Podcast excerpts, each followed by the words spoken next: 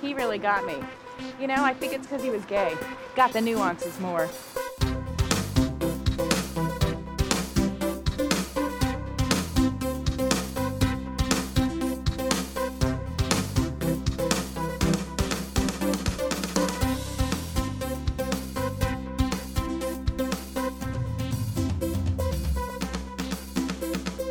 Gotta get me a gay, Mickey. Gotta get a gay. Well, hello, and welcome to another episode of In the Details, a celebration of nuance where each week I queen out on all of the acting choices, micro moments, and magic in the minutia that make a scene great. My name is Colin Drucker. Your name continues, as always, to be Barbara Bel Geddes. I am so pleased to be joined by, among other things, and girl, we'll get into that, but let's first and foremost introduce my boyfriend. Jonathan Foster. Hello, hello, hello. Hi, welcome to my podcast. Thanks for having me. Um, so uh, I know, listeners, I know, uh, Escandalo. I know, uh, the, some lucky lady came along and swept me off my espadrilles. So uh, we have been talking about doing this for a while. This is, uh, I think, just because it was like we have a similar appreciation for micro moments, acting choices, nuances.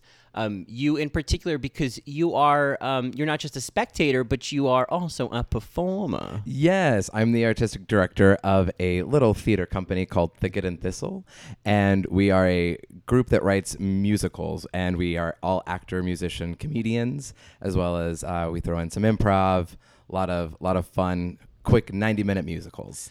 I love a 90 minute musical. I love a 90 minute anything. Yeah. Though, you know, I, I talked about Midsummer uh, last week or whenever the last episode was. And of course, we saw that together. And Midsummer was two and a half I hours. was gonna say that felt very long. yeah. But I. I appreciated that. I there's times where like Suspiria, for example, I was like, yeah, let this be a long experience. Let Mm-hmm. Yeah. me feel exhausted. 90 minutes isn't enough. But especially a theatrical experience, my bladder appreciates 90 minutes. Right, and especially where there's no intermission, so you don't have to like break up the the story for whatever reason, just to, like so people can go pee and buy more beer. you Yeah, know? it's yeah. not worth it. And then you got a bunch of goobers eating goobers all through Yeah. Act Two.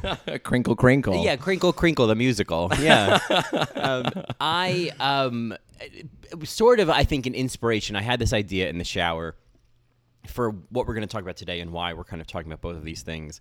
It's a loose connection. Last week, Wine Country and Midsummer was a loose connection, but what we're connecting here today and what we're talking about, because we're talking about two totally different things. One, of course, being the 2011, I should look it up. I'll look it up later while you're talking and I'm listening to find out the year. But uh, we're going to be talking about the movie Fun Mom Dinner, which stars among uh, many other like notable cast members, hereditary star Tony Collette. yeah. Little Miss Sunshine's finest. Yeah, I, kind of a patron saint of this podcast in a way. Um, we can talk about this later, but someone on Twitter recently was um, wanting to highlight appreciation for Tony Collette in The Sixth Sense. I f- keep forgetting that she is in The Sixth Sense. Yeah, yeah, and she has this. There's this great scene in the car. They're stuck in traffic, where Haley Joel Osment's character is kind of like convincing her that he sees dead people by talking about her mother, and she does this like handography. It is hand acting, a masterclass. I'm gonna have to go back and watch it. I haven't seen that movie in so long. It's so good. She's so good in it. Um, and so I just want to sort of mention that while we're mentioning the name Tony Collette, we'll of course talk about her more when we talk more about Fun Mom Dinner, which I like to describe as, and I think I presented to you as like, it is. There is absolutely, it's not a bad movie, and yet it is awful, and it's fine, and there's really nothing terrible about it, but I hate it, but I keep watching it.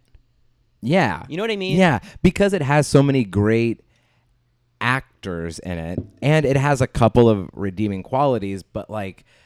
There's just something about it that like, this is just not a good movie. it's not it just it, it hits so many false notes it's somewhat reminiscent not not in the same way but somewhat reminiscent of wine country Yeah, where it feels like it was written kind of in a flash with uh, uh, maybe there wasn't enough time, or maybe there was too much time, and it was like overwritten. There's just something, something it's missing that flair. and i feel like there wasn't someone there to say you know what this part isn't working could you punch this up like no one it just doesn't feel like anyone was was pushing back on on this script.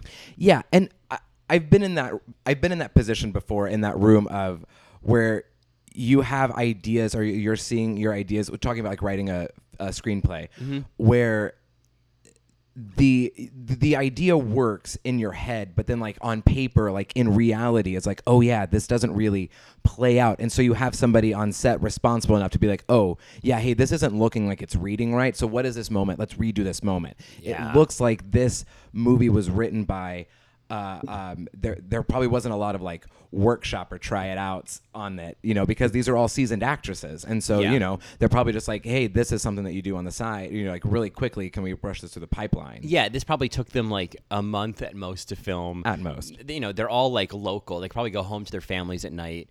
Um, the movie is written by Paul Rudd's wife, Julie Rudd. Oh, And, you know, we'll get into that um, because we're going to get into because all- Paul Rudd is in because this. Paul Rudd is in this, and he really is um, the best supporting actress. Yeah. Um, but we're also going to be talking about uh, specifically uh, a couple of scenes from the last episode of the first season of Broadchurch. Uh, And so I warn you now, huge spoilers on Broadchurch, huge.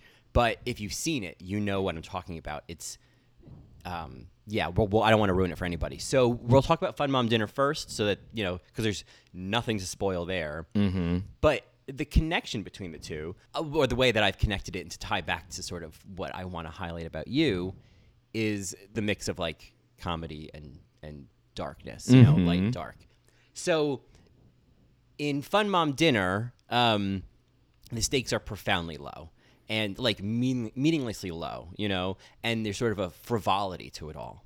And then, you know what I mean? yeah, it's a girls' night out. There's no crazy drama. There's no crazy thrill about it. It's just you know these girls need to let loose, need to let out some steam. Yeah. And so there's kind of like, oh, this is just like a fun mom dinner. That's what they should call it.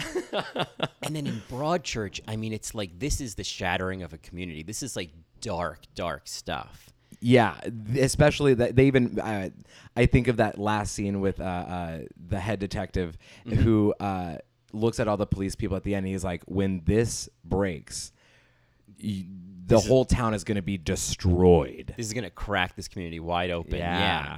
And so I think that you're familiar with having a sort of fun, you know, setting telling a rather dark story, marrying the Yeah. two. Am I am I connecting these two things pretty well? Am I mean, the how am I gymnastics doing? are astonishing, but I'll Yeah. go with it. Listen, this is just a triple axle into Yeah. talking about Death Cruise. Yeah, th- I mean, yeah, you completed all the things that I know about gymnastics. Y- Yep, yeah, In Terry that Strug. one. I was Yeah. Terry Struggling through that one. Yeah. Yeah. um, yeah. So uh, I'm working right now on a musical that is a. It's called Death Cruise, a musical horror comedy, and I know your feelings as voiced or opinions, I should say, as voiced previously on uh, horror comedies. I promise I was not thinking of Death Cruise, but go on. I don't want to interrupt. Yeah, no, I'm We'll sure. discuss. Yeah, no, uh, and we we actually started writing this uh, piece the uh, in November of 2016 after some fateful event that happened during that time, and Oh, yeah. we had uh, that freak snowstorm. it was that weird. It got real cold all of a sudden. So, uh, our, my company, we went out to Connecticut, out to Newtown, and we started writing. And we're just kind of like, we're in really scary, but like kind of funny, but like the stakes are really high, but like they're really not like there's just like that weird mix. And that's how we landed on r- right now what we feel like writing, like what we're living in, is a horror comedy.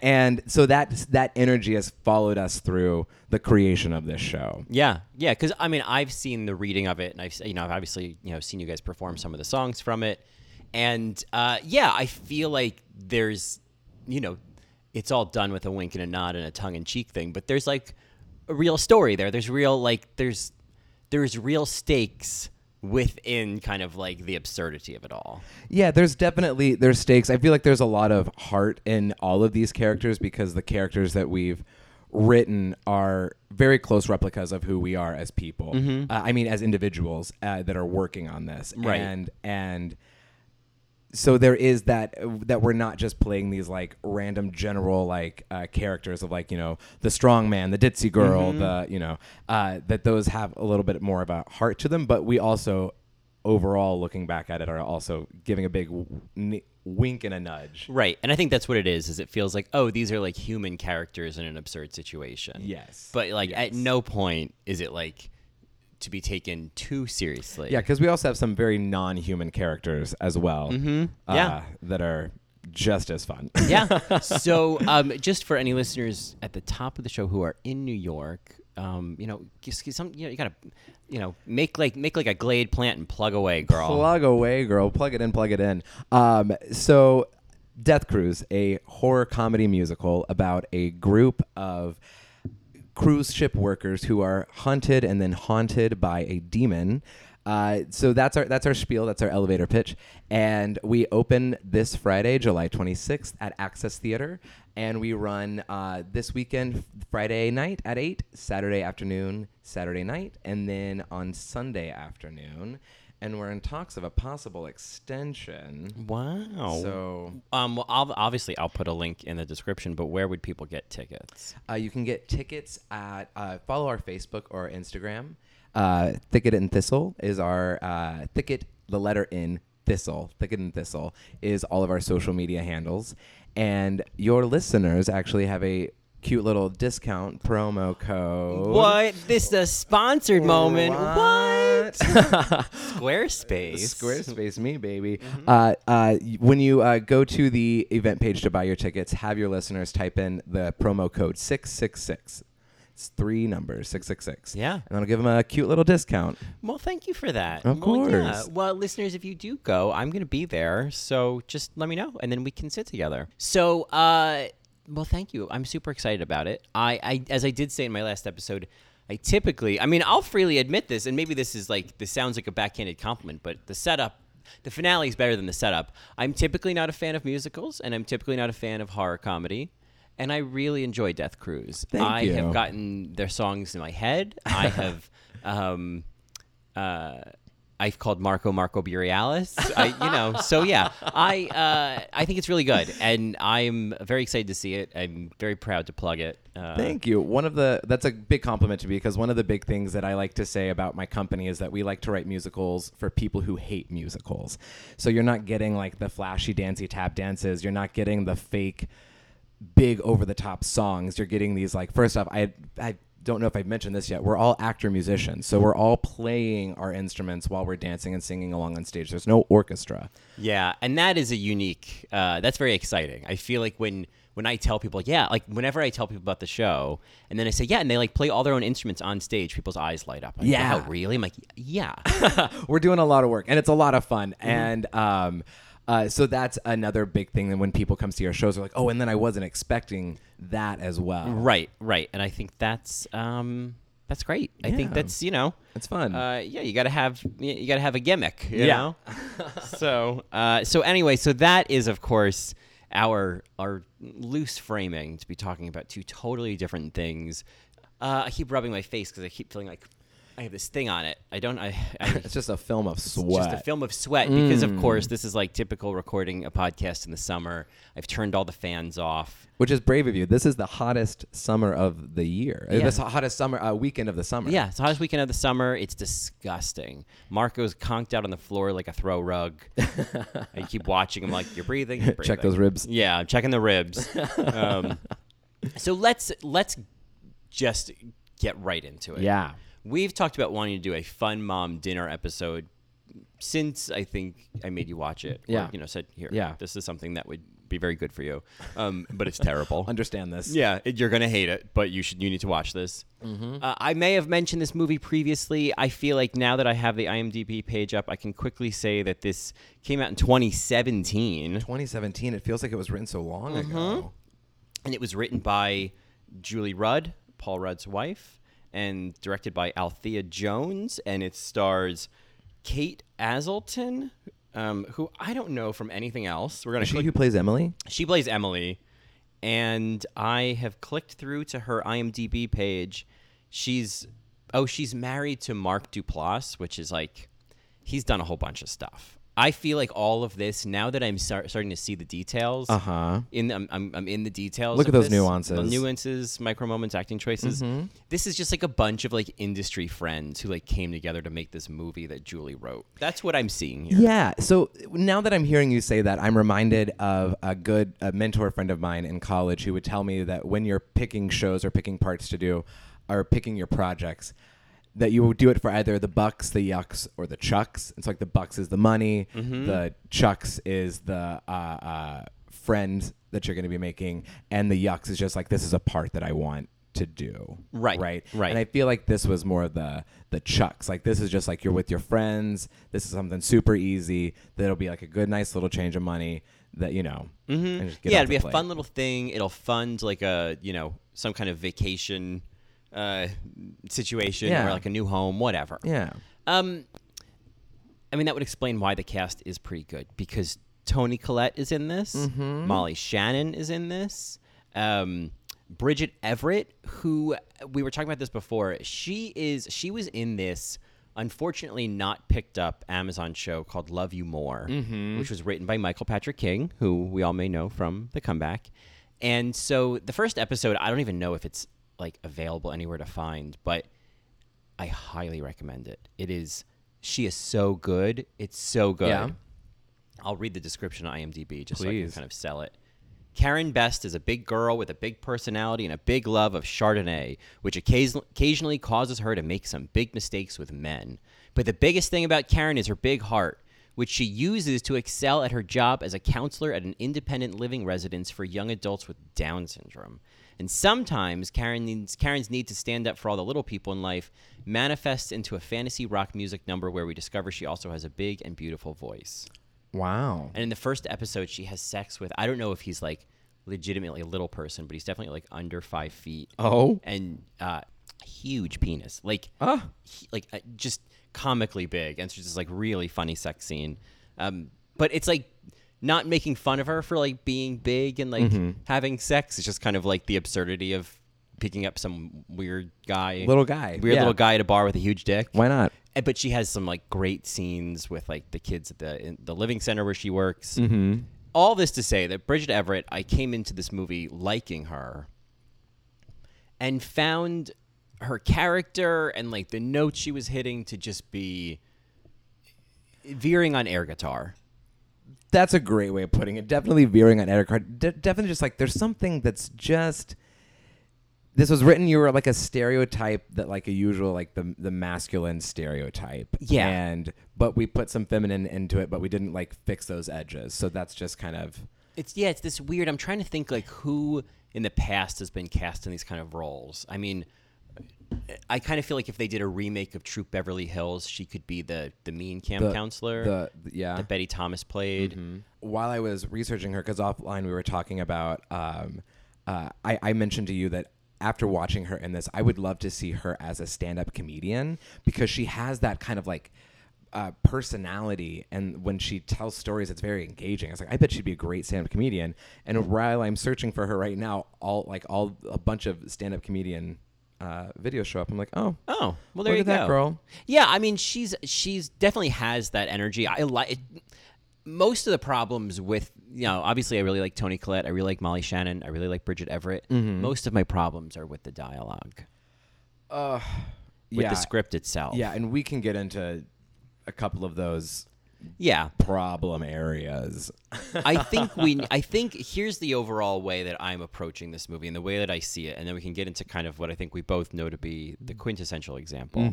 This movie feels like something that was written to say, "Oh my God, moms, right, right." You know what I mean, right? Like Yeah. it, this is this is so true, right? And it's kind of like designed to be a movie to for a bunch of moms to go out and see for a fun mom dinner. which is definitely a niche that's like that Yep. deserves an audience, right? Um, uh, I feel the same way about. Uh, we can talk about this too. Bad moms, Yes, And- which is and a then- far superior version of this. yes, and then Bad Moms Christmas, which is better than this, but not as good as Bad Moms. Mm-hmm. Um, but when I went out to see it in the theater, it was a bunch of middle-aged women with like flasks of wine, like ooh, Yeah, you know, yeah. Like this, they, this is like this is my chance to like live this fantasy, and I feel like Bad Moms is like Th- Fun Mom Dinner is for women and for moms who are like intimidated by bad moms. Yeah. Like I don't want to be Yeah. that bad. I don't want to be that bad. I just want to, you know, I just want to like run out of a of a Walgreens and throw some Cheez-Its in the air. Right, not not spill milk in the aisles. No. No. No. Which speaking of which, Oh, a mother can never run out of milk. a mother can never run out of milk. Uh, that is, of course, a line that Tony Collette says at some point. It, it- you know, I love Tony Collette having a meltdown at a dinner table, but uh, "I'm your mother" is uh, much more impactful than "a mother can never run out of milk." right, I feel like she was putting way too much weight in it, and so I was waiting for it to come back at the end. Yeah, Mm-hmm. Because she says it, if I remember correctly, she says it twice at the beginning. She says it once in the car, and then doesn't she say it at the dinner as well? Oh, that's right. Is that she's she's in the car and she's going to get milk? That's right. I forgot about that. Well, she she's lying. She's lying. right? But she, she's already said, "I gotta get milk. A mother never runs out of milk." Uh, What? Um, orange cones and half ounce. I was buying milk. I'm out of milk. Well, there's a Trader Joe's right around the corner. Yeah, well, I don't do markets. You took my phone yesterday, for fuck's sake, and my car wasn't even moving. Jesus, just admit you take stuff a little too far. When you admit that you were texting and driving. I was buying milk. A mother can never run out of milk. But then, yeah, at dinner at some point, she like snaps. Mm-hmm. And then that's her like breakdown is like, a mother can never run out of milk. And so I was waiting for a third time. Yeah. The rule I- of threes. Yeah, that maybe you know, there for whatever reason, maybe you know, Home Alone style, like s- pours milk all over somebody who's chasing her and says, you Totally. know, your mother can never run out of milk, and it's a powerful moment for Tony. Yeah, but that would mean someone would have to be chasing after her, which Yeah, gets God back- forbid anything that exciting. God forbid anything happens in this I movie. like could pour some milk on A- Adam Levine. Yeah, the- some spoiled milk. yeah, the most yeah, some spoiled soy milk. Yeah, the most exciting thing that shows up. So just to give like a very brief like here's what happens in the fun mom dinner. Okay. Let's talk so I don't even want to talk about the husbands. Okay, yeah, I like please. the less time we talk about the husbands and the kids, the better. It's just it's just dads not being good at being dads or like kind of having dad logic and then Yeah. like kids being gross. almost i would dare say the way that i think a lot of uh earlier uh, scripts like in like the early like 60s and 70s like when they write about women like what the women are doing it's like guys don't know what the women are doing Yeah. they're you know and so they're giving these women like very like non-nuanced menial tasks and you know that as a side characters you know Mm-hmm, uh, i feel like maybe in this way that the the women that are writing this are like i don't really know what dads do they just fuck up being parents Yeah, this is eh, or this is how I want to portray it because then it just gives more spotlight on like this is what these moms need a break from and these Right. dads need to learn to step up. you right know? look at these dads being bad dads Bad dads, yeah. Now, oh, now that's. I mean, I think I've seen a version of bad dads on like Pornhub, um, but I. Well, you know, and that that's a whole other tangent, right? Because there is a whole genre of like the Hangover kind of movies of like Yeah, I feel like all movies with a bunch of men in it are bad dad yeah, like, movies. yeah, it's all like bad dads or bad uncles or you know Mm-hmm. like bad older brothers that never got married. And then there is this kind of genre of like girls getting into trouble, like w- you know girls behaving badly, Right. And in you know men, girls. I realize the dichotomy here. Yeah. But I just feel like yeah, Fun Mom Dinner. I think what's so fascinating about it is that it's like essentially it's like the Jocelyn Fox of like girls behaving badly movies. It's like really like you showed up to this competition, but like Bad Moms is over there, But you're sticking around. but you're sticking around. I- I- And so I give it credit because it sticks around. It like it, it says, yeah, I know the, this is as low the stakes are going to be. The moms are going to go out to dinner. Tony Collette's going to freak out about mm, the milk. She and Bridget Everett are going to smoke a vape pen in the parking lot. Don't get me started. I think the word doobage. The doobage is definitely the word that they The use. doobage is said. and then they leave the parking lot with the oil pen. With the that oil doesn't pen. Spell, smell. Doesn't smell. They go to the bathroom. Well, they go back to the table and they're like, oh my God, I need to eat so many desserts. I have such munchies. And I get it, but I just, we like, we were watching it. I was like, you know, what if it was a dry mouth joke? Yeah. Like, you could really play that out. or like you know? really dry eyes. Like, oh my goodness, have you been crying? And it's like, no, but I can't stop itching my eyes. Right, right, and like maybe like their eyes are dry and their mouth is dry, and they try to drink a candle, and you Mm-hmm. know, all ki- you could really, you could go somewhere. I'm not trying to tell Julie Rudd how to write her movie, but But then they all go to the bathroom. then they all go to And the bathroom. This is what goops me about This was when I was like, okay, I've had enough of this terrible representation of marijuana smoking in a Mm-hmm. movie. First off, like it was all fake smoke because when Molly Shannon goes to blow smoke out, there's like a big like empty space in between her lips and the Yeah, wall. oh, and then yeah. there's the puff of smoke. I was like, oh god. Yeah. Oh come on. Come on, come on, uh, CGY, Right. come on. The uh the um But the it- fact that the bathroom smells and then the girl comes in and she's like, The manager is gonna find out. I'm like, girl, the manager already knows. manager, manager knows There's and- holes all through these doors. yeah, and if and if Tony Collette's character is such a like, you know, a weed aficionado, wouldn't she know? Smoke the blunt outside, smoke the joint outside. She's like, oh, there's nothing like a like a old fashioned joint. yeah. Go outside with that. Smoke the vape pen in the bathroom like a real human being. And and when you smoke the vape pen, there's probably some smoke that comes out, but it's not gonna set off the not gonna fire set off the alarms fire and the water. Yeah, and and yeah, okay. So then, you know, after there's some interaction with a precocious child, the less said on that, the better. then they manage with a with a small, you know, squiggle of smoke. They set off the fire alarm, and then the sprinklers in the whole restaurant. And nobody runs out. Well, so so there's like calamity. There's like a there's like a community theater production of the Poseidon Adventure that goes on. But I think the girls realize, ooh, we don't want to get caught. Let's go out the back door. But wouldn't there? Oh, be, I missed that there was a back yeah, door. that- and that's they. Yeah. Well, come on. Yeah. Yeah. Yeah. that, that- out of character.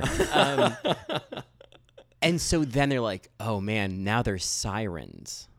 This is like a huge reaction, right. and so they run They dine and dash. and it's just like running. And the the worst, I think, to be honest, I think what I what I like the worst, what I like the worst, that really actually Mm-hmm. sums up my feelings in this movie. What I like the worst is the music.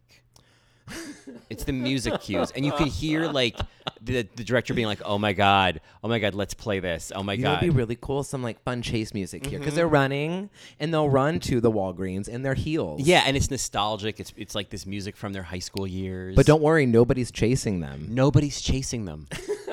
They're running way too long. Um, this reminds me of this is a, a you've seen the movie Hocus Pocus, of course. Oh, of course. so after the kids defeat the witches, Mm-hmm. they're kind of doing a lot of hooting and woohoo, we did it and kicking around. And it goes on and on and on. Yeah. It goes on into like the next scene in the park. And you're like, okay, I get it. You did it. But I think that that was made. Okay, now this might just be me putting something onto it because I love that movie so much. I'll make any excuse for it. Because for me, the like n- after I realized that that's what was happening um, with it going on too long, I remember feeling like, oh no, this is going on too long because they're not done. Yeah, it's like in a horror movie There- when you like know. Mhm, when you know the killer's not dead. Yeah. but I just think I don't know. I have It problems. could, it with the could have movie. gone a couple of seconds less. It just could have been a little bit less. Yeah. Mm. And I think they still. But anyway, this is not about Hocus Pocus. This is about Fun mom dinner. Fun Mom Broadchurch. Yeah.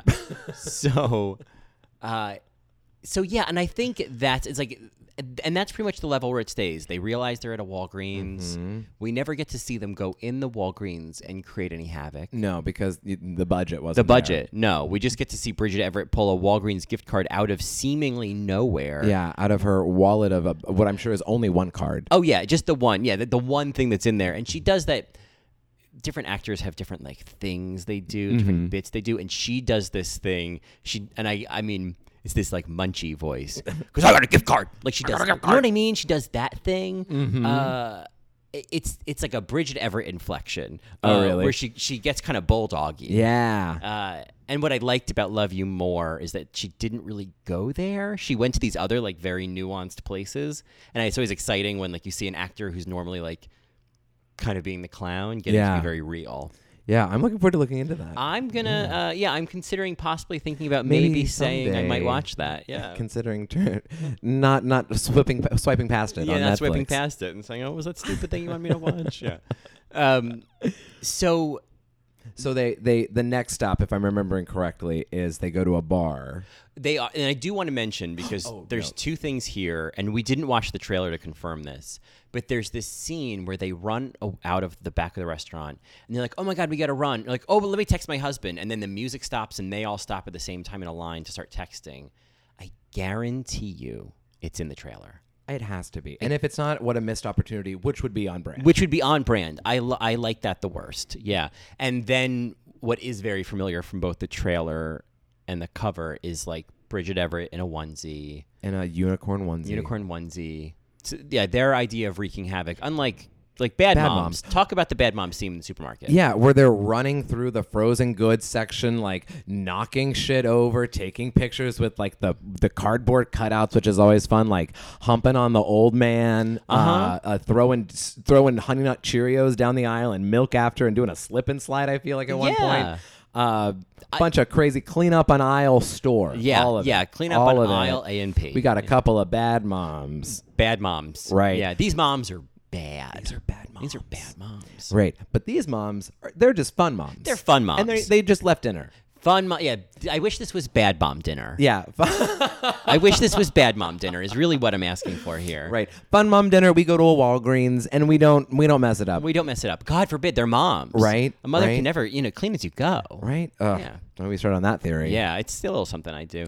Um, you may have heard of it. I might have heard of it. The uh what but I, I it not being in uh suburbs I've, now that I live in New York. Yeah. One thing that always catches me off guard is seeing a Walgreens or a CVS that's just Oh, standalone. In a parking lot, Mm-hmm. and I love uh, when I go back home. I do this. I'll just drive to whatever Walgreens and just like sit in an empty parking lot and be Yeah. Mm-hmm. like, "Look around. There are no people, and it's just flat and empty." It's so nice. And so every time that like some of these these movies go, go to places like that, I'm like, "Oh, there is something." Yeah, well, that's why I Mm. like in the suburbs, like a supermarket at night. Yeah, You know, it's Yeah. like there's no one really there. You're just kind of hearing like music that not every music that you would pick to listen to, but when Mm-hmm. it plays, you're like, oh yeah, oh yeah, I like that song. Oh yeah, is it uh Nora Jones. yeah, ex- exactly. Yeah, yeah. It- you hear that? No, no, no, no, no. You hear that little like, oh, I'm sinking into a warm Na, bath. na, na, na. Yeah, that's my Nora Jones. That's my Nora Jones. That's my Nora Jones. um, but um, yeah, and just like walking the aisles and Yeah. just big wide open aisles. I would have loved to see kind of like a, a supermarket scene, I guess. Yeah, I would love. Okay, l- w- what happened in that Walgreens? Because what I would what I would have loved to have seen is like the what each of them first go to, like what aisle they choose. yeah, to go that down. could have been a whole bit of like Molly Shannon going to the makeup aisle and Tony Collette. But going to the to, Milk? to the milk aisle, Getting the obviously, milk, because checking- you know Your mother can never run out of milk. Yeah. Um, and then Bridget Everett would be obviously she would she turn the corner and she would go and we wouldn't see what she saw. Yeah, You know what I mean? There's Yeah. that bit. and then there would be her like bouncing down on one of those big bouncy balls, like bouncing down Oh. the card aisle hmm Oh, and and I feel like Emily, who I keep forgetting about, 'cause she's because the blandest. She might be like, yeah, she might be. she might be like looking at the Kodak corner. Yeah, exactly. That still Yeah. exists for no reason. Yeah, she's printing some photos. Yeah, yeah, in matte. Yeah. Um, yeah. And when you- did you have a Walgreens or like a CVS Oh. going growing up like that? Oh yes, ma'am. I that was a thing that I would like to do.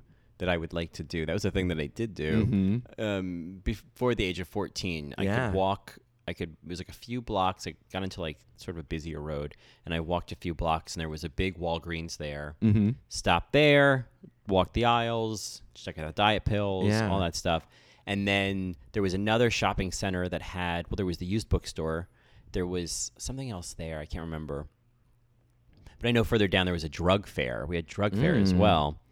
And there may have been something else, but I oh yeah, I love just like So when you would go to like one of those stores, like what would be the first aisle that you would go down? ooh, you know that's a very that's a really important question because sometimes you go you have like a direction you have to kind of go through something. But the one thing I wouldn't do is walk through the makeup aisle because I didn't want anyone. No one needed to know. No one needed to know. I didn't need to like let everybody know I was gay by walking down the makeup aisle and having to, Yeah. oh he's lost, he's lost. I wouldn't even know what to do in the makeup aisle, but I No. knew to not be seen in the makeup aisle. God forbid. Um, but oh, if only. Yeah. Um, I think that I typically first go to.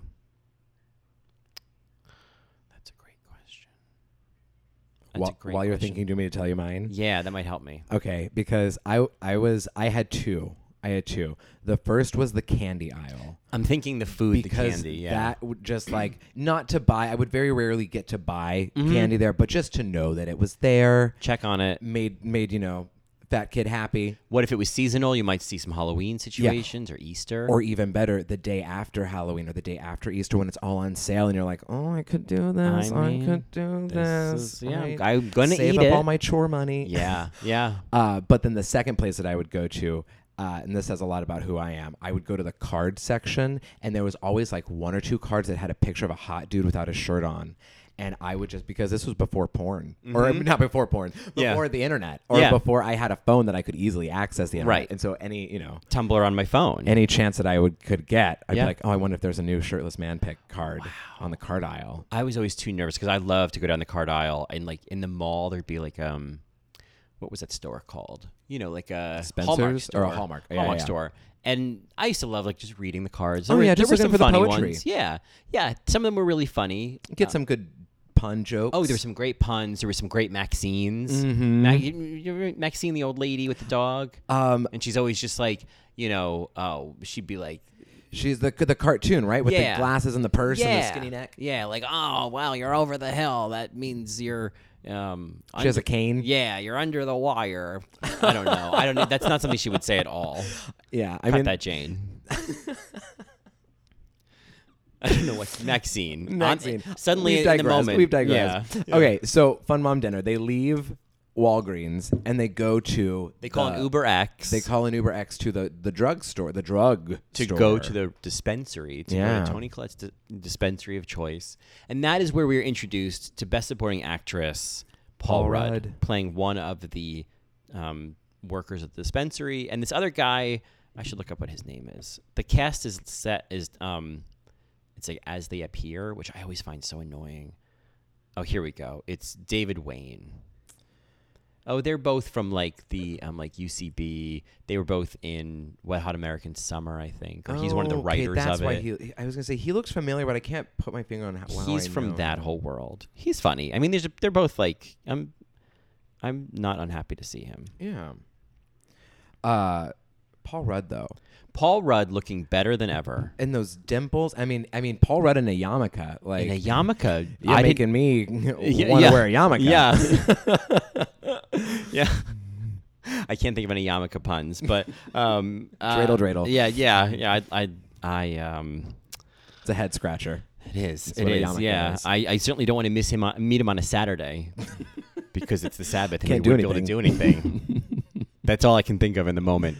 But yes, um, Paul Rudd, f- where look fitting into a no again the writer's husband, so Mm-hmm. he's like, yeah, baby, I'll do this. she clearly wrote this part for him. Exactly. And she's like, well, I know his strengths, and I and he would probably like, oh, you know, it'd be really funny if I said this. He probably improv some of those lines. Like, and he's just so charming. yeah, he is obscenely charming. He has facial hair. He, you know, I think I feel like maybe he was doing like Ant Man or something at the time, so that's why he's yeah, so because he fit. has those muscles through that through that shirt, which is my favorite look. yeah, yeah. Like It's if, that, I'm, like- if I'm gonna wear a, s- a button-up shirt, I'm gonna have some muscles underneath. yeah, that are, come you on, know, men at play realness. Yeah, yeah, yeah, yeah, thirty over thirty. Yeah, yeah, those suits that just like tear like toilet paper. Perfect. Ay, ay, ay. Um, so, yeah, I he's just so good at it. And well, you know, and I'll play a clip here. You know, for for an example, like his the way they play off of each other and like his delivery and the way he says like about how you know they can't really stand their wives, so like that's why we don't hang out with them. And he just, I just feel like if the rest of the movie met Paul Rudd at his level, yeah. I would love this movie. Uh, but maybe can we talk about edibles? Oh, absolutely. Which, by the way, reminds me do any of you have glaucoma? Because if so, we are giving away some free gummy worms. I have glaucoma. Oh! You have glaucoma. Excellent! oh, you're gonna love these then. do not have glaucoma. Oh, wait, you're kidding. You don't have glaucoma. No, I get it. You guys are so our speed. Because you play around, you can joke, you have a We good do the same thing. We joke around with each other even at home. It's so we so get it. crazy. People don't even get our humor. And the wives are like, what the fuck? what the fuck are you guys You know, talking about? That's why we. don't hang out with them that much. But these are really good. These are called Goodnight Moons. You know the, the children's book Goodnight Mm-hmm. Moon? Of course. Obviously, it's a play on that. What mother doesn't? And we went ahead and added the S. You know, good night moons. This is delicious. Wayne. Somebody's discovered our balls. we make those here. Oh, I like it. It will fuck you up. It's really intense. Well, you know how you have that like concentrated detergent. You're like this one little thimbleful for the whole washer, and but yeah, it, That's what because I- it's that concentrated. How much of your own product do you get your little paws into? Oh, we don't smoke. I don't do it. Are you kidding me? No. My only addiction is Mad Men. Oh, forget it. he loves it. Every week, forget it.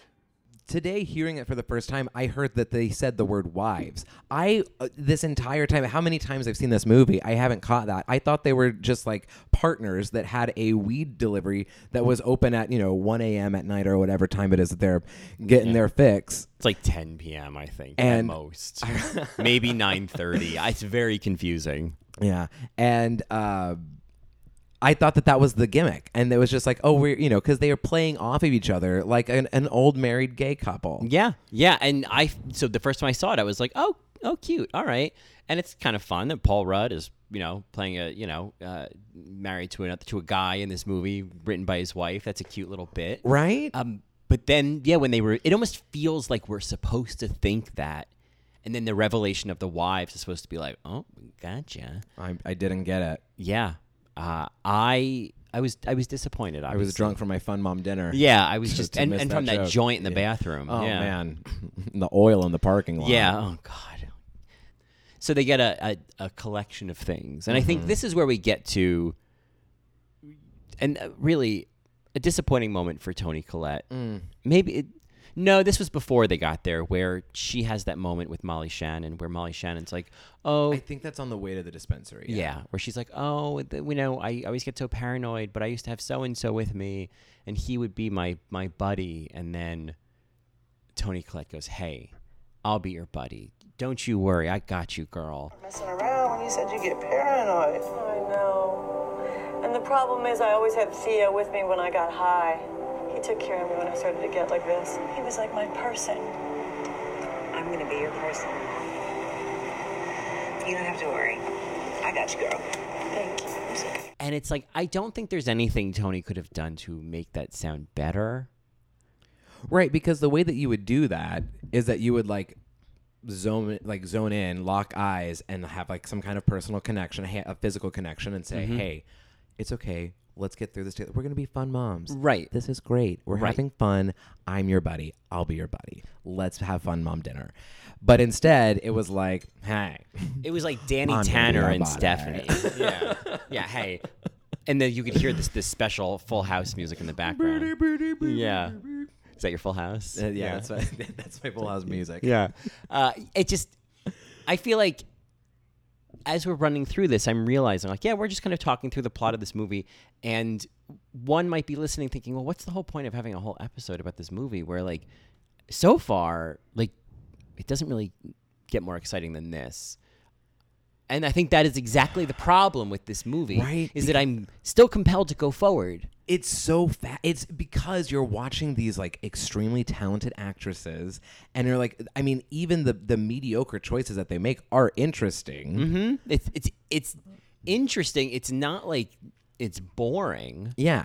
And it, and it definitely like keeps the ball. I mean, like I would say, it gets a little boring around the whole "he who must not be named" from a band. Okay. That little side plot. that okay so that's let's let's get us there to as we had said what is probably the most exciting thing that happens in this movie is they go to a bar where the bartender is none other than maroon 5 lead singer and sometimes actor but i use air quotes adam levine Adam Levine. i just i i i'm so it's it's kind of like it's like this emotional version of a Chippendales dancer dressed up as like a firefighter. It's like he's yeah, doing He's not this. saving any. Fi- he's not putting out any fires. No. He's causing some heat, but He's- he's, not putting out fires. he could he could warm up something. But yeah, Yeah. But he's just doing it's this. He's not playing a real character. Adam Levine is playing this performance of like safe diversion. Yeah, for a while there, I thought he was playing himself. I was like, oh, like I was like, that would be fun if, like, oh yeah, they met Adam Levine at a bar, Yeah. and Adam Levine was like, yeah, I'm writing this song for Maroon Five, but no, we get like Adam Levine being Adam Levine as a bartender, but he's I don't There's no acting here. There's no acting. No. He, th- and then he leaves the bar in the middle of a shift Yeah. to go have like a four hour smoke break with uh, uh, uh, Exactly. cellophane. Uh, Yeah. Emily. Emily. Yeah. Emily. Um, I cannot stand how pandering he is. I think that's what it comes down to. He is such a pandering character. He has the tattoo Yes. Oh, of moms on his arm. Doesn't he have two moms or something? Ugh, that well, that, that's what he says in the in the movie. Is that true? I couldn't tell if that was a. Re- he has so many tattoos. Oh, does Adam Levine himself have two moms? yeah. Wha- or or does he? Did he really have like? I don't know. That one they probably drew on. Wow. Who knows? Maybe he like.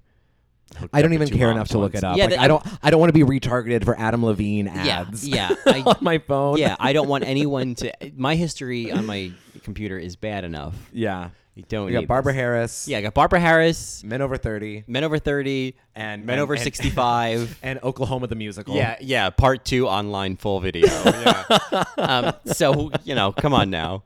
Uh, no room for Adam Levine to mess that up. Yeah, exactly. I've got a good good thing going here.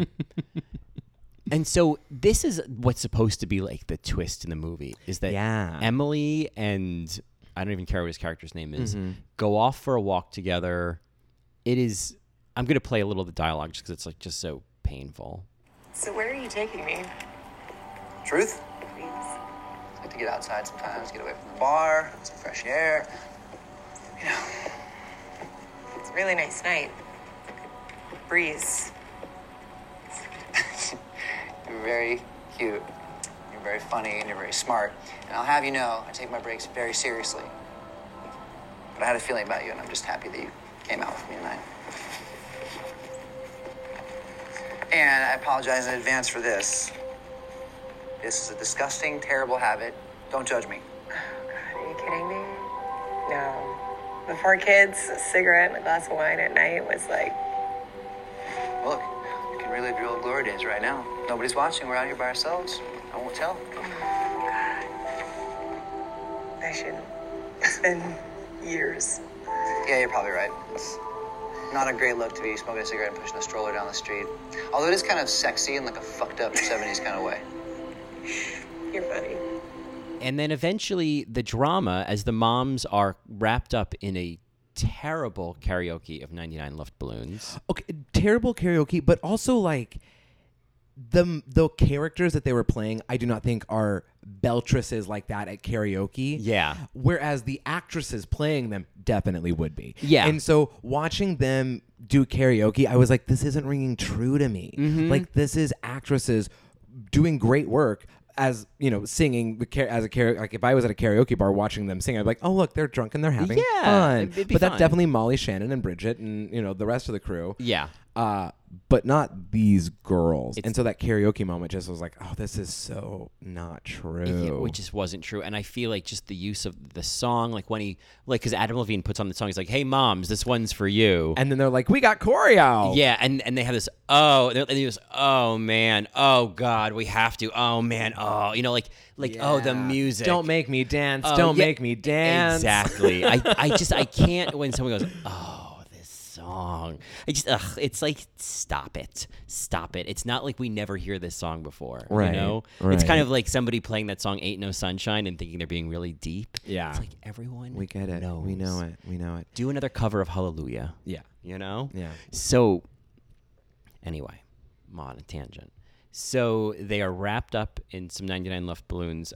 We can talk about the nerdy guy that Molly Shannon Barry. meets. Barry. Barry. Gotta get a Barry. You gotta go to Barry. He's he's just this eunuch that Molly Shannon gets cozy with, yeah. and And then Barry's buddy at the bar, behind the bar, or at the bar. Barry's buddy. Right, because they show up and there's like, "Where's Molly Shannon? Where's Barry?" And he's like, "Oh, Barry took her that way." Oh, oh, wait, was that that's not John Early, his character. He's like he works at the bar. I don't I don't know why he. mm. No, no, I'm looking this up. J- It is John Early. It's John Early. He works at the bar. I didn't realize that was John Early. Yeah, another great comedian slumming it, but he's also in the whole UCB world, so it makes sense. yeah, Yeah. Uh huh.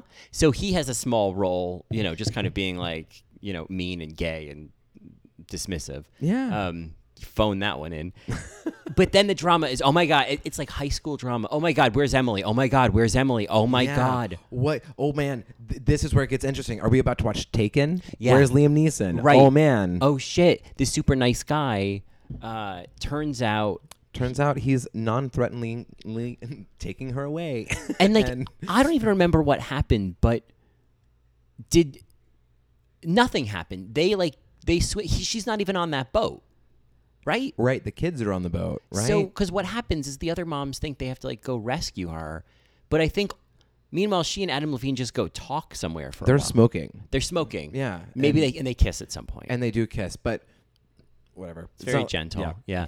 But meanwhile, the other three just panic. Before you know it, they're swimming into a river. Swimming in what I'm just considering the Hudson. I know it's not, but Yeah. that's just what it looks like. It's just disgusting. Gross. It's just a seagull poop canal. Yeah, I'm not jumping in that harbor, no ma'am, to go save this to go jerk. save Molly Shannon and Barry. Yeah. So so then uh, they yeah so they jump it so they they at some point they all end up on that boat. They all end up on the boat. Let's and just there's get there. A bunch they, of kids. They all end up on a yacht, and it's and they're like, oh my, and they, they think that okay, this is the moment. They turn on the lights, and it's just a bunch of high school kids we've never met before. who are not related to any of the moms, Not which would their have been kids. a fun twist. That would have made sense if they had older kids, or like the neighbors' kids that were like messing up the lawn in the beginning of yeah, the show of the movie. yeah. And they're all just sitting around on their phones. You know, oh, kids these days, they're not even hooking up. And then we get some kind of like sort of quasi baby boomer Gen X humor of like, I'm going to take all your phones away, and you're all going to have to talk to each other. What are you gonna do? Yeah, you have to have an expe- awkward experience of not having your phones like we did. Uh, And smoking blunts in the bathroom. yeah, like look how we turned out. We uniformly hate our lives, you know? So then they swim back to shore gross. and then Gross. they go home. Yeah, I guess that's it. That's That's it. that's it. Let me see if we we skipped over anything. Oh no. because on There's some reason for the boat f- what gets them to the yacht and I don't know what the reason is, but I I can't imagine anybody cares. yeah yeah that's it. That I literally no the things that we haven't talked about that I just like hate, loathe, and despise. We talked about a little bit earlier about the, the dads and the babies. and the the dad advice on Mm-hmm. how to be a good dad, but he's clearly not a good dad either. No. and so it's kind of comical question mark you have like the gray bacon beer Oh yeah, he. It, it's it's just kind of like it feels like a very stereotypical performance of men in like two in like early 2000s like 2010s comedy you know it's this Yeah. adam because it's adam scott and rob hubel um who are quote unquote the bad dads They're because like- they're yeah. staying home with the kids but adam levine is the cool dad right well adam, adam levine well he's not even a dad oh even cooler yeah he's not even, he doesn't even know and i think that's the problem it's like well what's this guy know about right he's like, he's my life he's turning a bar and leaving shifts to go smoking with some random mom yeah, this this isn't sustainable. My husband's at home bonding with the kids, and of course, at the end, you know, Adam Scott makes her like sixteen candles fantasy come true. yeah And you know puts on that drag because that's kind of a running theme. She wants to find her Jake Ryan. That's the whole thing about Adam Levine. Mm-hmm. and he has the car And he has the car. He has the little Porsche at the end. And they play the music. And the other moms are like, "Oh my god, go for it! I'm, gonna go i'm gonna go gonna go! Oh my god, I'm gonna do this! Oh my i'm gonna god, you- drive away in a little car but then, no, but then doesn't he give her the keys and go, here, you and the moms take the key, take the car and go have a good time. you're remembering that correctly So it's not even a Right. hot date at the end. He's like, Right. no, I put this whole thing on. for you and your friends I'll get an Uber to pick me up. And he's like, why are you wearing a sweater vest? I'm doing a Jake Ryan. Where's your wife? She's with her girlfriends. yep It'll be a left up ahead. You know? nope that's good that's good yep, that's good. That's good. no, I Thank can just you. get out Five here. stars, yep. Mm-hmm. Thanks. Yep. Good conversation. Yeah. I feel like we talked a lot about the things that we don't like about this movie. How could I not? I have I have a couple of things that that really I do like a lot. All right. Well, so I think it's worth mentioning. w- w- we'll put some dessert on this dinner, on this Okay. fun mom dinner. Yeah. Okay. Through all in all, even though we just shit on it a lot, the Emily and Adam Scott relationship of like like they do have some real conversations. I'm like, "Oh yeah, I've heard that conversation in my house." And it felt real. And then, you know, they could have made up better in the end. But that like initial scene early on, before the whole green blanket moment, Mhm. um, where they're like talking about the babysitter and stuff, I'm like, oh yeah, I see this as a failing relationship, and they want to fix it. Right. I get it. I kind of feel like Adam Levine is, or not Adam Levine, Adam Scott is in the same situation in both this movie and Big Little Lies. Yeah, he's yeah, You know, in a way, he's sort of relegated to the same kind Ah. the of. Mm-hmm. apathetic father figure. Yeah. Yeah, or who's not hu- paying or attention. Husband figure, I guess. Mhm. Um, there w- there is a nuance in this movie that I I'm curious if you caught it. In the trampoline class at the very beginning, Tony Collette with the diaper. Yes. So she mentions, you know, why are you wearing a diaper? Oh, because, you know, people jump and they pee or whatever. At the very start of the class, there is a girl in the front corner who is jumping, stops, gets off, and runs away. And it, the first time I saw it, I was like, why did she run away? And then I made that connection. Then I watched it again. I was like, oh, that's funny. Props to that extra. Call this funny mom dinner. Yeah, yeah. run away to pee, mom. did. Yeah, yeah. Fun mom trampoline class. Uh, yeah, that um, that, and then I, I wrote down this quote: "This is all great feedback." What is that? Who said that? Is that is that what Adam Scott says to him when he's like, "Give him two C's Uh, a day"? I don't know. I don't know. Okay. Um, I know what you're. I know. I know what you're talking about with the two C's. Where you, you give a you know compliment every day. That was his, that was his husbandly advice. Is like we just you know, and that was kind of a depressing view of relationships. Of like we try to like each other like four months out of the year, and I Ugh. try to maintain that by complimenting her wa- like three times every day. Gross. And I was like, this, It shouldn't be that hard. it- yeah, I like this really you know, one shot at this life. You're gonna be happy four months out of the year. Yeah. Um, and then the other two that we talked about already is uh, Barry because I just there's this kid, he's just such a small geeky. You think guy. Barry has like just a huge dick? Huge, like Maybe- just disgustingly, like, maybe- unusable. yes and or maybe barry is also like like he's single and he's this old and he's kind of a nerd because he's like a, like a drag persona or something that he like only comes out at Oh. and, and, and when he's by himself Do you think he turns into he he, he turns into like Ethel Merman or something? maybe He- he- maybe he that that's a fun transforms. image i have of barry Yeah, I feel like maybe in drag he becomes Bridget Everett. yeah yeah, Yeah. or i mean the the realistic ver- version of barry is probably that he comes up and there's a bunch of vhs's piled up Yeah, yeah. this I- room I and- think yeah, I think he just becomes it's like five cats in one litter box yeah, ladies and gentlemen, welcome to the stage, Barry. Yeah. yeah. Um, um and and then paul rudd And Paul Rudd, I have yes, I agree. I think Paul Rudd. It's almost worth watching this to see Paul Rudd. Yeah. because he's it's the most charming I've ever seen him in a movie. but does he ever come back Nope, just that just that one scene, Mm. one scene. Beatrice Straight. Yeah, best supporting actress, Paul Rudd. Best supporting husband, Paul Rudd. There you go. So speaking of best supporting husbands, uh, we're going to transition now, and I'm going to warn listeners who have not seen Broadchurch, you do have to stop listening here if you don't want to be spoiled, because uh, we're gonna, this is literally the biggest spoiler possible. Yeah, and can I just say, listeners, if you have not seen Broadchurch, watch it and do not listen to this episode because one of the best things about Broadchurch is who did it. And not knowing what's going to happen. It floored me. So Yeah. if you it, c- if you watch it knowing it'll be a, it'll still be a really good show, but it'll be a different experience. Watch this, listen to this again, and then you can rewatch it and be like, "Oh, I knew a whole time." yeah, yeah, the whole time. So Enough warning. enough warning. Uh, now a warning. Uh, so, uh, Broadchurch. Broadchurch. Now I'm gonna just because I want to get all my dates right on this fun mom dinner. Get your IMDb page out of my not Broad City though. I do want to. I do have a scene from Broad City. I'm doing an episode on. No spoilers there. Mm. spoilers there. But uh, it's gonna be real good. Okay, so Broadchurch is uh, it ran from 2013 to 2017. There are four. Se- there- there's three seasons. Excuse me. There's three seasons. I have only seen the first season. We have watched the first season. We have not watched any more beyond that, though. I'm very excited to.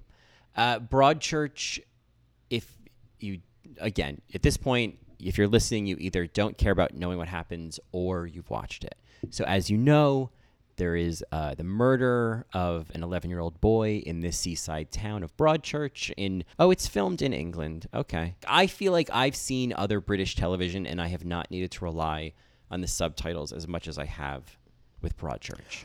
Yes, and watching it one time without subtitles, but then watching it a second time with subtitles, you're like, oh, I, I, I that, oh, that makes much more sense now. There's- Why that's a big deal. So many more little nuances. Yeah.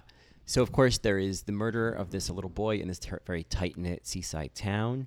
Olivia Coleman, who we may all remember from The Favorite, she plays uh, a returning um, uh, detective who is like just coming back from leave, who's grown up in that town. You know, uh, her son was best friends with Danny. Um, and then there's David Tennant, who is the new detective who's been brought in. Who took her job? Who took her or- job. or The job that she really wanted, I guess we should say. Right. And so now they're working together to solve this case. And as they start to explore it, all of these different people in the community become suspects. No one is clean. No one. And it's just, and as it unfolds, you're like, you don't, you really don't know where it's going to go. And you kind of go to all these different dark directions. And it definitely takes you down a lot of paths. But we're mostly going to talk about the last episode of the first season where no turning back now folks we find out that the killer is olivia coleman's character ellie it's her husband joe who is Joe. the one you never suspect He's this scrawny little bald white dude Mm-hmm. who's just like taking his son back and forth from, to the police precinct. yeah he's just he is um he stays home with the kids they have like a one year old and they have their son uh tom, it's my it's my uh, olivia coleman tom tom it's all i can do as olivia coleman it's like uh gwen verdon it's just bobby but and with olivia coleman it's tom uh so uh he's yeah he's the, he's mr mom he's super supportive in the first episode we see that the first time we meet him he's you know hugging her while she cries about how like she's struggling you know with david tennant's character at no point is he in a, a, a, a suspicious light and No, he pl- he plays super supportive of all of the other characters that are dealing with losing Danny. yeah Especially with his son. and he reads like such a nice guy i actually to be honest as the as the season went on the first uh, few episodes in i was like you know joe's cute like he's he there's something very sexy about him Yeah. i was like wow what, a, Yeah. what a great guy Even in this episode when he's like leaning under the bed to look for the laptop. I'm like, Yeah. oh, hey Joe. That dad butt? yeah, that literally three minutes before we find out. right. So I'm like, man, Joe. Like, and I'm thinking, oh, yeah, what Joe looked like. I bet, yeah, all right, Joe. Like, Yeah. you start to put the pieces together, and then like, oh, and there he is hugging Danny. Um, Oh. So the story goes, of course, as we all know, that Joe and Danny had a special relationship where, Where they were just hugging. they would just go to some like this this boathouse and sit and they it- they sort of struck up a sort of a connection and Joe you know um, groomed him and then gave him a phone, gave, gave him, him a some phone money. gave him money and then they would meet up and he would just want Danny to hold him and it's interesting because that comes up earlier with the guy from the newsstand where he would hug the boys in the in the scout group Oh yeah. and that was kind of the red that's herring. Right. And he's like, he and he did it because his own son had died, and he's like, is it so bad that I just I am just now making that connection. yeah? And that also happens with Beth when she wants a hug from Tom, and she's like, oh, I miss his hugs, and and Ellie gets a hug from her husband in the first episode. Uh, she hugs Tom. Like, there's all these things about hugs, and like embraces, and like, you know what I mean? Like, I am excited to watch this again. and Yeah. Keep an eye out for that. yeah. So that's kind of like this symbolic like hint thrown in that it's about this like There's so many hugs. it's all about this connection you know this like you know and and this they all need something right because there's mark danny's uh, father where he's having the affair because he needs something and um, joe talks about needing something of his own and ellie wants the job and um, they uh, like they all just like there's something missing from all of their lives and it's and of course you know they all kind of deal with it in sort of dark ways you know or in varyingly dark ways joe being the darkest so we all know what happens of course that joe accidentally kills danny in a moment of passion uh, passionate rage i should say um, because danny basically was like, you know, why don't you I'm just gonna tell. I'm gonna tell. Why haven't you? Why didn't you do this to your son? yeah, then? why don't you just do that? And of course, then Mark says that to Joe, like, you know, you, you were, you know, weren't brave enough to kill your own kid. You had to kill mine. Oh. so it's crazy that Danny and Mark both um, kind Have of that threaten him same the same language. way. Yeah. And so Joe accidentally kills Danny by strangling him. And then, you know, that sets off, obviously, everything that happens. Mm. So David Tennant's character figures this out from Danny's mobile phone, from the emails on his phone. Yeah, he because he he says I think the first hint that we get is when he says uh, when he's talking to Tom and he says in this account that you had with Danny, he only messaged two people, you and one other person, Yeah. And he kind of like lets it fly by. and he lets it out in the open. with Joe in the room. with Joe in the room. And so when he says, you know, I think I know who killed him to the to his to to David Elaine, Tennant's boss. Yeah, to uh, to Elaine, the um the sort of head constable or whatever. the guy- police lady in the officer. white shirt. Yeah, Uh, from that moment on, we're like, okay, well then whatever he like, we're gonna keep going at, f- keep following him then because he knows now. yeah. Mm-hmm. And so the way, the way that. He, he throws in that he knows that the other person on the email thread, and then at the very end of that scene, he goes, "Oh, and hey, Tom, what's your shoe size? Five. You, Joe, ten. Okay." and he says in the thanks." previous episode, we know there's a te- there's a size ten shoe Mm-hmm. footprint on the beach. So it's like, a- and it's weird be- the way that they reveal it. It's like we start to catch on. It, like when we see who it is, we kind of know. a- We almost sort of know, but are in denial. You know what I mean? In the same way Ellie goes through. Yeah, because when, when they have that beautiful like him following the tracker, Yep. and we see all the potential suspects along the route. Yeah. and you're, uh, after after they passed um, uh, uh, Tom, I'm like, well then there, then who else? Yeah, because he goes into Ellie's house, Uh-huh. and then you think, "Oh my God, it is Tom! Oh my God, Tom killed his friend!" Right, but Tom's just sitting there watching TV. he's just there watching TV. So then he just keeps going. And you're like, "Well, it can't be. this? Right. Where is this going? Oh, well, yeah." And you know, the houses are all kind of connected by a field or a lawn, so who knows where he's going? And yeah, it's this incredible shot, and I. Th- it's not all one take, but there is in the first episode a, a long take. we should maybe rewatch. Yeah. that, because I think it. I, I feel like I was following him for a while without it. It being may have been disrupted. because th- th- this show definitely does some long, like single take. Yeah, and um, now I'm set definitely pieces. Seeing there's different angles for sure in that shot, but Yeah. Um yeah, I and so then it's yeah, this very sort of almost grueling, you know, walk up to the to the boat shed or the wood shed in Mm-hmm. the back. to find out who has the phone. And it's Joe standing there holding the phone and it's like oh my god. And he says, "What he says, I was just, I was tired of hiding." He's tired of hiding. So he just like yeah. Which, I mean, this is kind of a dicey conversation to have, given the parallelism. But it, it reminded me. I just finished reading *The Velvet Rage*, and there, and there is something about that. Um, I was tired of hiding. That that kind of like rings true a bit. Um, obviously not with like you know, child Right. play Right. All that stuff. uh, Yeah. But but after after reading that and then watching this, being like, oh wow, like there is definitely those moments where you're like, oh, I see, I see how Tom is like, or uh, uh, how what's his name, Joe, is is definitely hiding or covering up or like you know Mm-hmm. deflecting and, and keeping that shame and and it boils over Yeah, and, and- and that's what happens especially because he puts on such a stable appearance like Yeah. Mm-hmm. si- si- similar with the velvet rage where it's like you put on this outward appearance but then internally like you are the most tortured and we're Right. seeing these other people whose torture is out in the open in a way i mean w- it gets revealed or they admit to it or they affairs and their Yeah. past dark pasts and yeah, but people are talking about it, Right. And they're like not trying to portray perfection.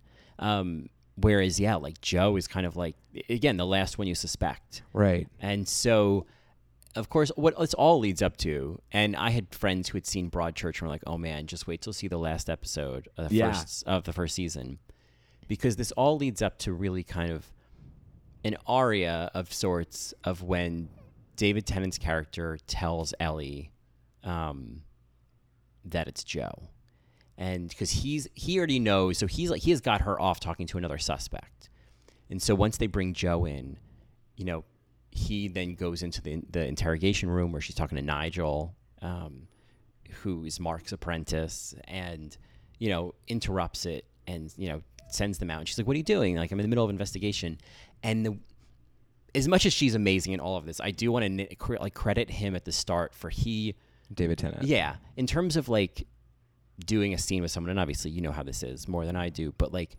he creates like this space. He like he does the structure of the scene and like supports her in a way. Like the performance, the scene's not about him.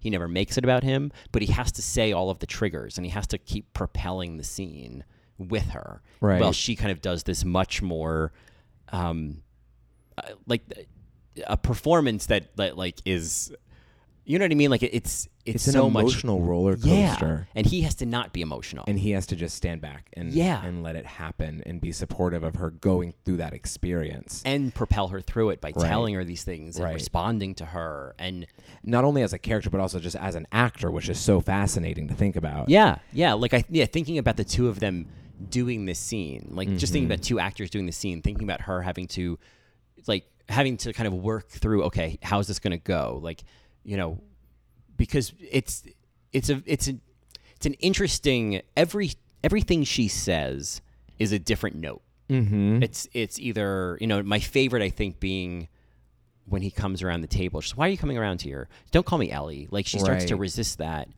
and I think, and we'll, you know we'll play the clip of course, but I think when he tells her that it's Joe, and she goes.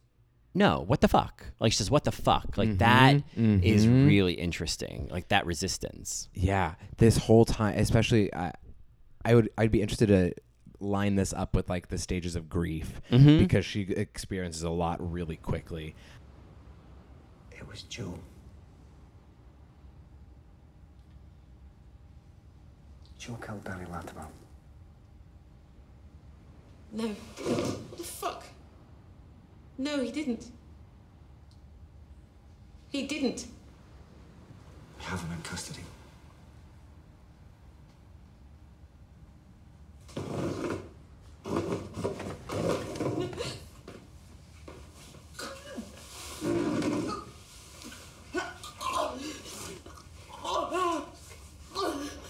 It's all right.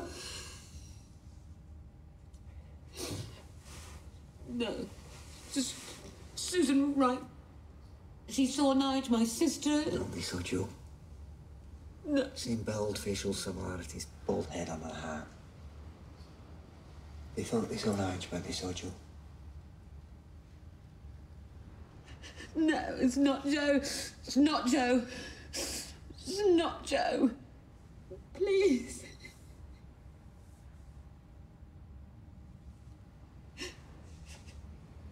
You're wrong.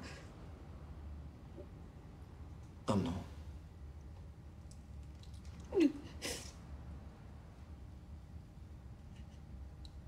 I want to see him. I want to see him. I want to see him.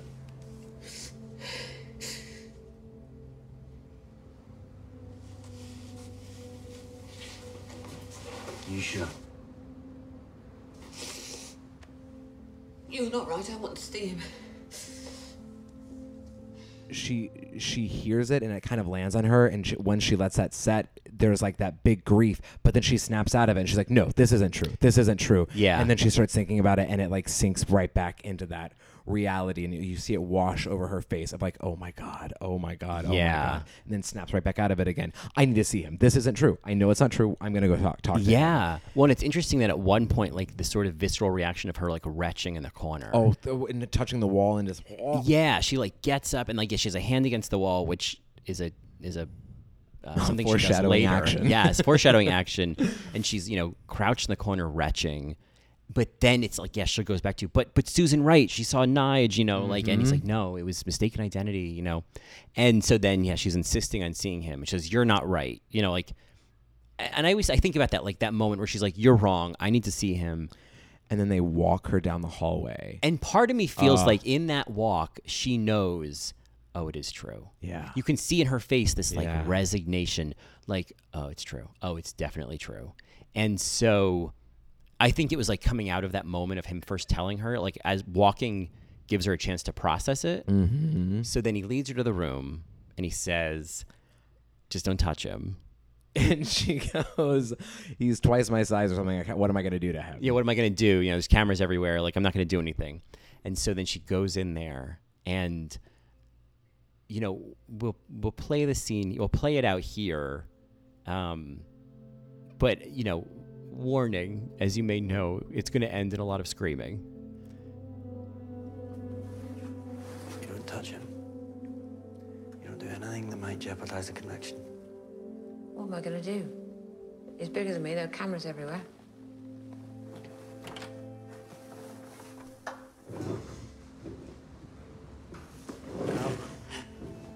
Sit down.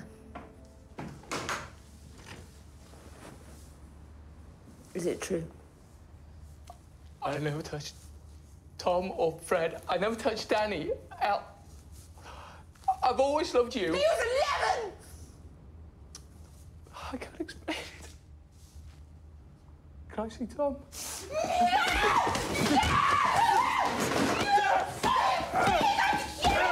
Get off!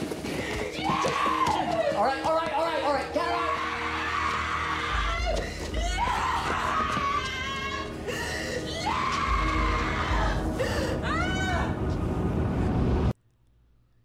Okay. Ugh. Yeah.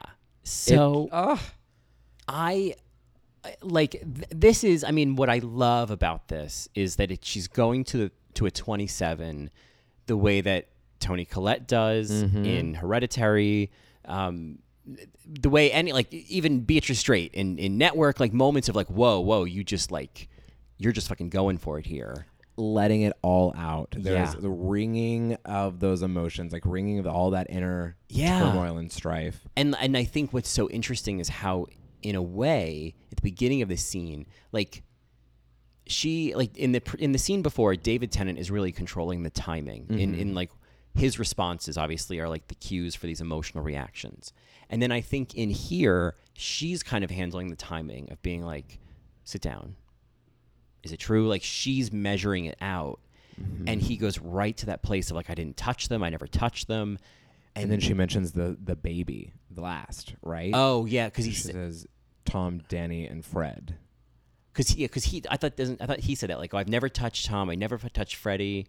Um, I didn't realize she said it. No, no, no. That's what I'm saying. He did. Oh, he says, yeah, he says mentioned- that. And when he mentions their baby, that's when she loses Well, it. cause I think then he says, can I see Tom? Yeah. That's because he says, can I see Tom? And she says no, and then she, and then that no comes, and the hand goes up, Oh. and she just starts, she like starts beating on him, and then, you know, and obviously the way that they show the scene, we're not really seeing him, but again, the hand goes on the wall. Like as she's screaming, "You fucking piece of shit!" and she's kicking. I him mean, oh, kicking like rage. it's incredible. Like it's just the. I, again, I think about the performance. Think about the actor. Like she's obviously Mhm. kicking a sandbag or something, Mhm. but it's like okay, here you need to get it. Like this is you ne- all th- all all of this needs to lead up to this moment. Yeah. And then when she's being, and then they come in and they drag her away. Mhm. that is where I just, it, I, I'm goosebumps just Oh, thinking yeah. about it. Oh, Uh, her God. face is just, uh, That's where she is. She's Anguish. yeah, she's emptying the tank. Here's everything I've got. That's screaming and just yeah, the, it's, it's the- Tony Collette on, on the floor in child's pose. Yes, exactly. Like it's it's that same level. And I just anytime an actor will do that, I'm like, God. I like alone I think what it takes because obviously there's a lot of people in the room when they're filming, you know, and there's there's so much of like you have to just get to that like incredibly emotional moment almost inorganically. You know, Mhm. and actors prepare and all that stuff. But like at the end of the day, they have to set up the shot. They have to set up all that lighting that we keep talking about. The the camera, camera is very close in your face. the camera's right there. And so, and then she has to like r- release all of that and reveal all that and like Yeah. go to that place of I'm, I am, I might go too far, you know, in front of all these people. Mhm. And I just think like that, that's, that's what's exciting about acting to me. Yeah, yeah. It's taking those. It's it's abandon is what my I had a theater teacher in college call it. Just like just going out there and literally like putting it so much out there that you just abandon everything. Yeah. Yeah. And I think that like you can tell when an actor does that versus when they don't. Yeah. And I think she 110% did. And we were saying before we recorded, I would love to see Olivia Coleman in Hereditary slash an Ari Aster horror movie. Oh yeah. oh yeah. I just I can't like I'm mad like it would be incredible. So I put that out there, universe. Ari, are you listening? Ari, are you out there? Um, Ari. Anyway, that's this episode. We're done. Um, so uh, I I'm very excited to get into season two because I feel like what we see at the in this episode, like particularly in like there, there's this huge reaction, but then kind of as you said, like she snaps back to just like okay, I can't. She goes back to like either just shutting down or just getting the facts and just being a detective about it, and like puts the emotions on ice a little bit. Interesting. I've not heard anything. The only thing I know is that uh, Phoebe from Fleabag is in one of the seasons, either season two or three, because she, sho- she showed up on a cast list. Oh. And I was like, oh. Oh, wonderful. Well, I just mean like in the last episode of the first season, um, Oh, the Ellie last- shuts oh, down. oh, I see, I, I don't see, know I what see. we see in season two, but I'm excited that uh, what's it, Phoebe Waller Bridge. Yeah. yeah, Emmy nominee Phoebe Waller Bridge. Olivia Coleman is also, of course, in Fleabag. That's right. So That's I right. love that she connection. is. Yeah. Um, so yeah, I, I because obviously there's so much. Like I think that the last episode, without being a cliffhanger, because I think what I love is the last episode really does tell the story. It finishes. It, it puts an end to like I would say Broadchurch Part One. Yeah, but I think unlike Big Little Lies, where it's like okay, like the main crime has been committed. Now what are you going to tell? The unfolding from here, I'm actually very interested in. Yeah, I'm excited to see this town fall apart. Yeah. and and, and lines are going to be drawn, and Yeah. some people might be sympathetic to Mark. Yeah, and I think that Or to- there's to, uh, Joe. Oh, to Joe, yeah. And I think there's you know we see that scene between Beth and Ellie at the end where Ellie is like you know they they meet in the field, and you're kind of hoping it's going to be this moment of like mothers grieving. you I know. wanted I wanted either mother's grieving or mother's punching. Like Yeah. I just wanted her to just like wail into Olivia Coleman's chest and then Yeah. collapse and cry and be like, I know, I know, you know. Like, I yeah wanted that. like there, I I think by the way that they left it of like there's no way you couldn't have known. I think they're setting up a much longer conflict that maybe we'll see more of in the Yeah, second season. Yeah. I, Broadchurch is this sounds like hyperbole, but it's really one of the best shows I've seen from an acting, plot wise, production, music, you know, just interesting cinematography, you know, everything. All everything feels like an intentional choice. We talked a lot about like the severe lighting and so many scenes in the last episode. There's so much like I think told visually about the truth coming to light, things happening in harsh light.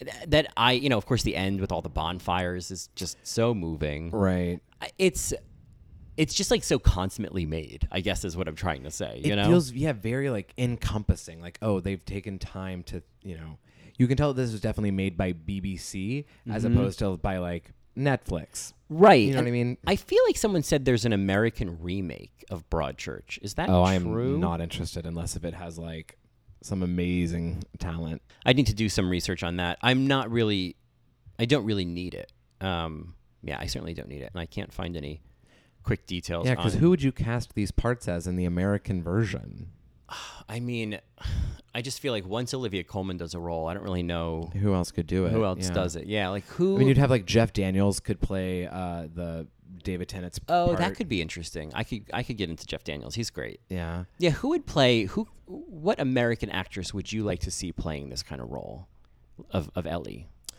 oh Are you forgetting? Yeah. Okay. Okay, I had the same thought.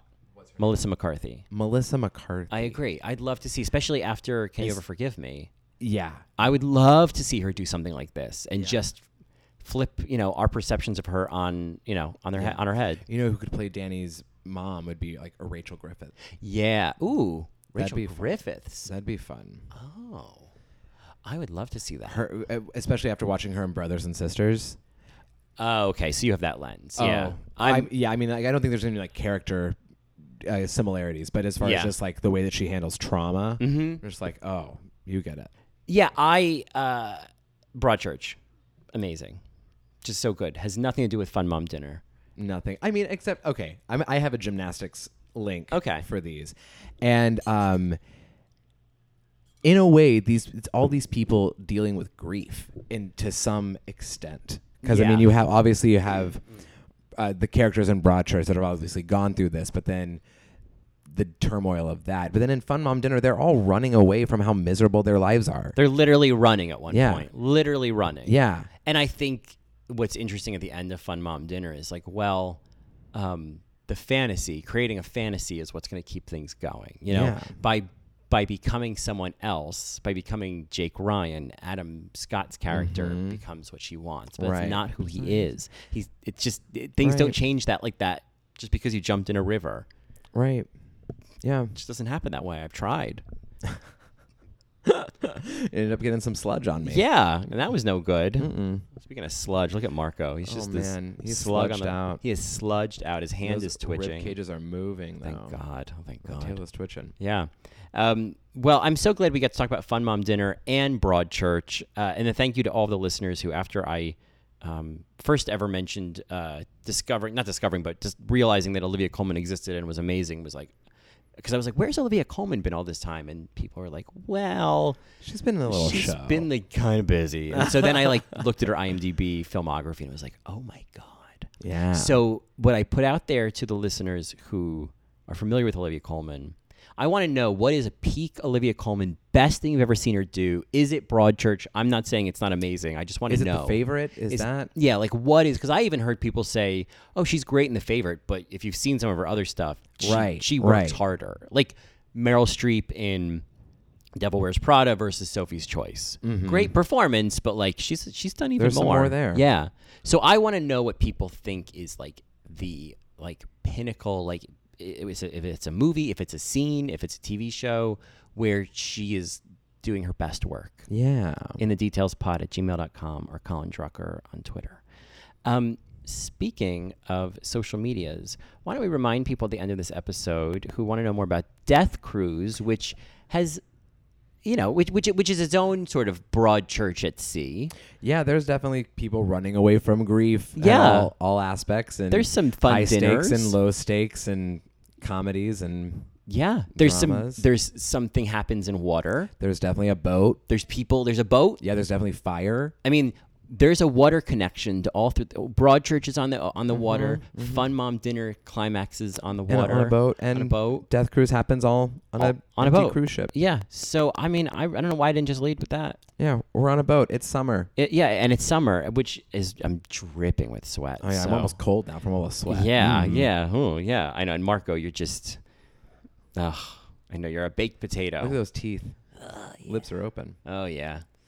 Um, so Death Cruise. Death Cruise. Yes. Check us out on our Instagram, our Facebook, Twitter. All of those handles are Thicket, the letter in Thistle, Thicket and Thistle. Uh, also check out our website. Had some pretty cool uh, website upgrades recently. Uh, www.thicketandthistle.org. And uh, we'd love for your listeners to come see our show. We open on the 26th. And we're running this weekend and potentially next weekend. Well, there you go. There you go. And if you happen to be listening to this well after that, something else could easily have happened with this show. Oh yeah, we're busy. We got a busy 2020 and a busier 2021. Yeah. so. So toot toot. Well, uh, so glad you could join me on it in the details. Thanks I'll for have- having I'll have me. to have you back. It's so much sometime. fun. Yeah. I don't know. I don't know. Next time we'll hang out, but I'm sure I'll see you um, around. Yeah. Yeah. Do you do you have my number? Um, I'll get it from your assistant. Yeah. That Yeah. would be great. I should. I should. Uh, I have a business card. Oh, oh, wonderful. Yeah, Oh, yeah, yeah. wonderful. Just leave it over there. I'll leave it on the table. Thank you. Thank you. Um, anyway, folks, you know how to get more of me and uh, or to just reach out to me or to just tell me what you think of Fun Mom Dinner or Broadchurch or Olivia Coleman or really kind of anything. Or when you want to come see Death Cruise. Or when you want to see come, or, or if you are in fact going to see Death Cruise, then you need to tell me so I can meet you. Um, and that, of course, the best way to do that is in the details pod at gmail.com, Twitter at Colin Drucker, Instagram at Colin Drucker underscore if you're feeling, you know, like that's your better, you know, mode of operation. And um, yeah, uh, coming up next, I kind of think I might do the scene from Fosse Verdon next week, or I might do the desert monologue from the, uh, from the comeback. I can be for Olatini. Yeah, from my husband. Um, I- uh, world of possibilities. Like I'm an Aquarius. I don't want to. I don't want to lock myself in too quickly. Um, so you'll know when I know, but it's going to happen very short, shortly, very shortly. All right. Well, now that the stroke's kicking in, I'm going to wrap it up, folks. I thank you for tuning in for another celebration of micro moments, acting choices, and magic in the minutia, even in middling classics like Fun Mom Dinner. And uh, see y'all real soon. Bye.